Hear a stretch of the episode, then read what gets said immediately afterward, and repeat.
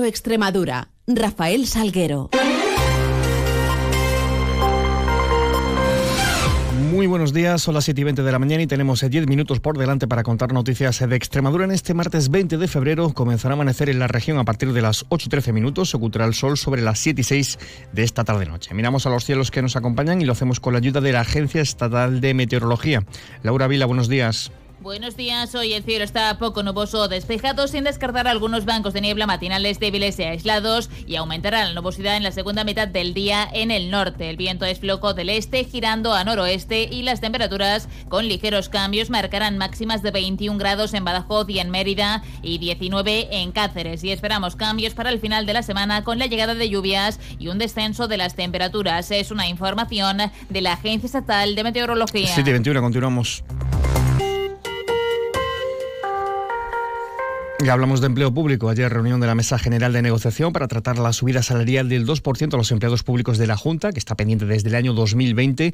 Una mesa que finalizaba sin acuerdo, a pesar de que el Ejecutivo Regional reconocía la deuda, que son algo más de 25 millones de euros, pero no estableció una forma de pago ni se garantizaba siquiera que el abono fuera en este 2024. Elena Manzano es consejera de Hacienda. Esto era atender una deuda del anterior gobierno, del gobierno del señor Vara, ante un incumplimiento de esa subida del 2% en el año 2020.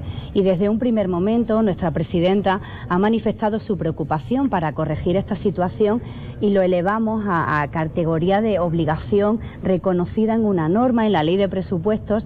La falta de fecha para este abono dejaba esa sensación agridulce en los eh, sindicatos eh, que acudían a esta mesa sectorial. Benito Román es el presidente de CESIF, la secretaria de Acción Sindical de UGT es María Ángeles Rodríguez y la secretaria general de la Federación de Enseñanza de Comisiones es Lourdes Núñez. Y hay que decir que hoy el gobierno de la Junta de Extremadura sí reconoce que tiene una deuda con los empleados públicos. Eh, nos han dicho la cuantía a la que asciende eh, eh, esa, esa deuda y hay que reconocérselo de forma positiva pero ahora viene el tema de que hay que ver cómo se le va a devolver ese dinero. Si ya cómo se determine, si es un pago único bueno, pues un pago único que hay que temporalizarlo y hacerlo mensualmente, pues también estamos dispuestos. Lo que queremos es que no vaya más allá del 2024 porque posible no va a ser.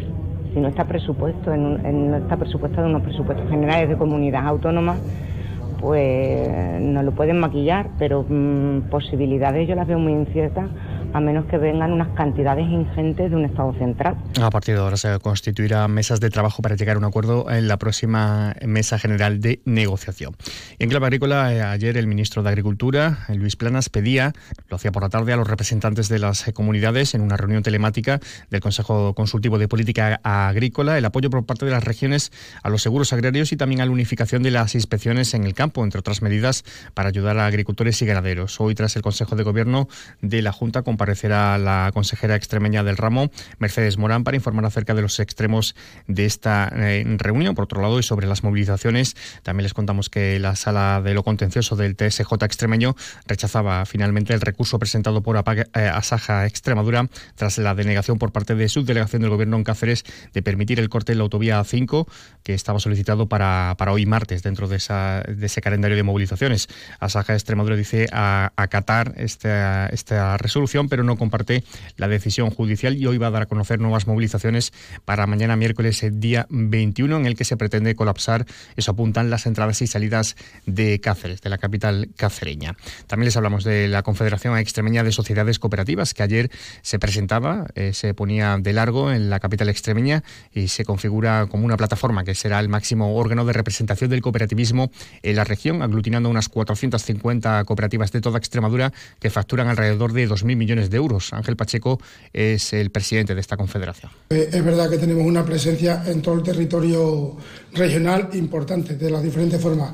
Las agroalimentarias, la cooperativa de transporte y la cooperativa de educación, un poquito más centradas en zonas más urbanas, pero las cooperativas de trabajo asociadas y cooperativas agroalimentarias prácticamente tenemos presencia en todo el territorio rural. Noticias en Onda Cero Extremadura. En página sanitaria les contamos por un lado que la tasa de incidencia de infecciones respiratorias agudas en Extremadura ha experimentado un incremento la última semana. Ahora mismo están 450 casos por cada 100.000 habitantes y hay 186 personas hospitalizadas.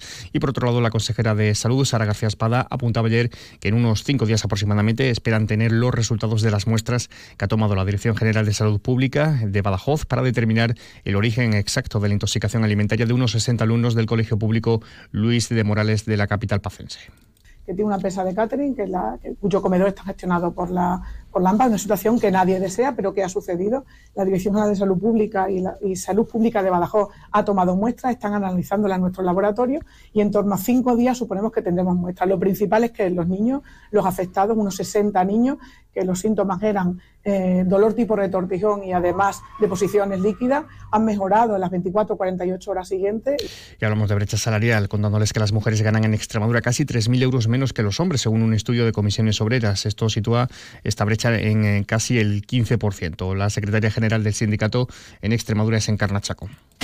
En Extremadura la situación se nos agrava porque tenemos mayor grado de discriminación puesto que tenemos las mayores tasas de paro, las menores tasas de ocupación y de empleo y la mayor parcialidad. Mirad, un dato muy significativo.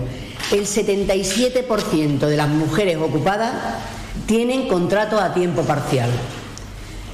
La brecha salarial en Extremadura se nos sitúa en el torno del 15%. La media en España es del 22,5%. Extremadura además tiene un total de 234 planes de igualdad registrados eh, en el registro y depósito de convenios colectivos. Acuerdo por su parte un total de 77 empresas son con más de 50 trabajadoras y que por tanto tendrían obligación de contar con uno de estos planes de igualdad. Lo tienen aún pendiente. Son las 7, casi 27. Descubre Extremadura extraordinaria. Disfruta de la naturaleza en uno de los eventos de turismo ornitológico más importantes de Europa. FIO 2024, del 23 al 25 de febrero en el Parque Nacional de Monfragüe. Rutas, conferencias y mucho más. Consulta el programa de actividades y los horarios de los autobuses gratuitos en fioextremadura.es, cofinanciado por la Unión Europea, Junta de Extremadura. Estoy buscando unos neumáticos casual, con un look de entretiempo y tal, para la playa, la nieve, la lluvia, vamos, para todo el año. Si lo que quieres es algo que agarre con todo, los neumáticos cuatro estaciones son tendencia. Aprovecha el 2x1 de Peugeot Service con las mejores marcas y triunfa en cualquier pasarela, esto carretera. Condiciones en peugeot.es. Red de servicios oficiales Peugeot de Extremadura. Descubre Extremadura Extraordinaria. En el Parque Nacional de Monfragüe se celebra la Feria Internacional de Turismo Ornitológico FIO, una de las más importantes de Europa. Actividades culturales, concurso fotográfico de naturaleza y, por supuesto, observación de aves. FIO cumple este año su decimonovena edición. Ven a celebrarlo el sábado 24 con gente viajera, con el patrocinio de la Junta de Extremadura. Sábado 24 de febrero a partir de las 12 del mediodía, gente viajera desde Monfragüe, con Carlas Lamelo. Te mereces esta radio. Onda Cero, tu radio. Caja Rural de Extremadura, la caja comprometida con la región les ofrece la noticia económica del día. Y son las exportaciones de Extremadura que alcanzaban los 3.022 millones de euros durante 2023. Es un 1,5% más que el año anterior. El 70% casi de ellas eh, corresponden al sector de los alimentos y de las semimanufacturas no químicas. Las importaciones, por eh, contra, eh, alcanzaban los 2.200 millones de euros. Es un descenso del 3% respecto al año anterior. En Caja Rural de Extremadura sabemos de dónde venimos y cuál es nuestra razón de ser. Nos debemos a nuestra tierra y a su gente, a sus sueños, ilusiones y proyectos. En Caja Rural de Extremadura destinamos una parte muy importante de nuestro beneficio a mejorar nuestra sociedad.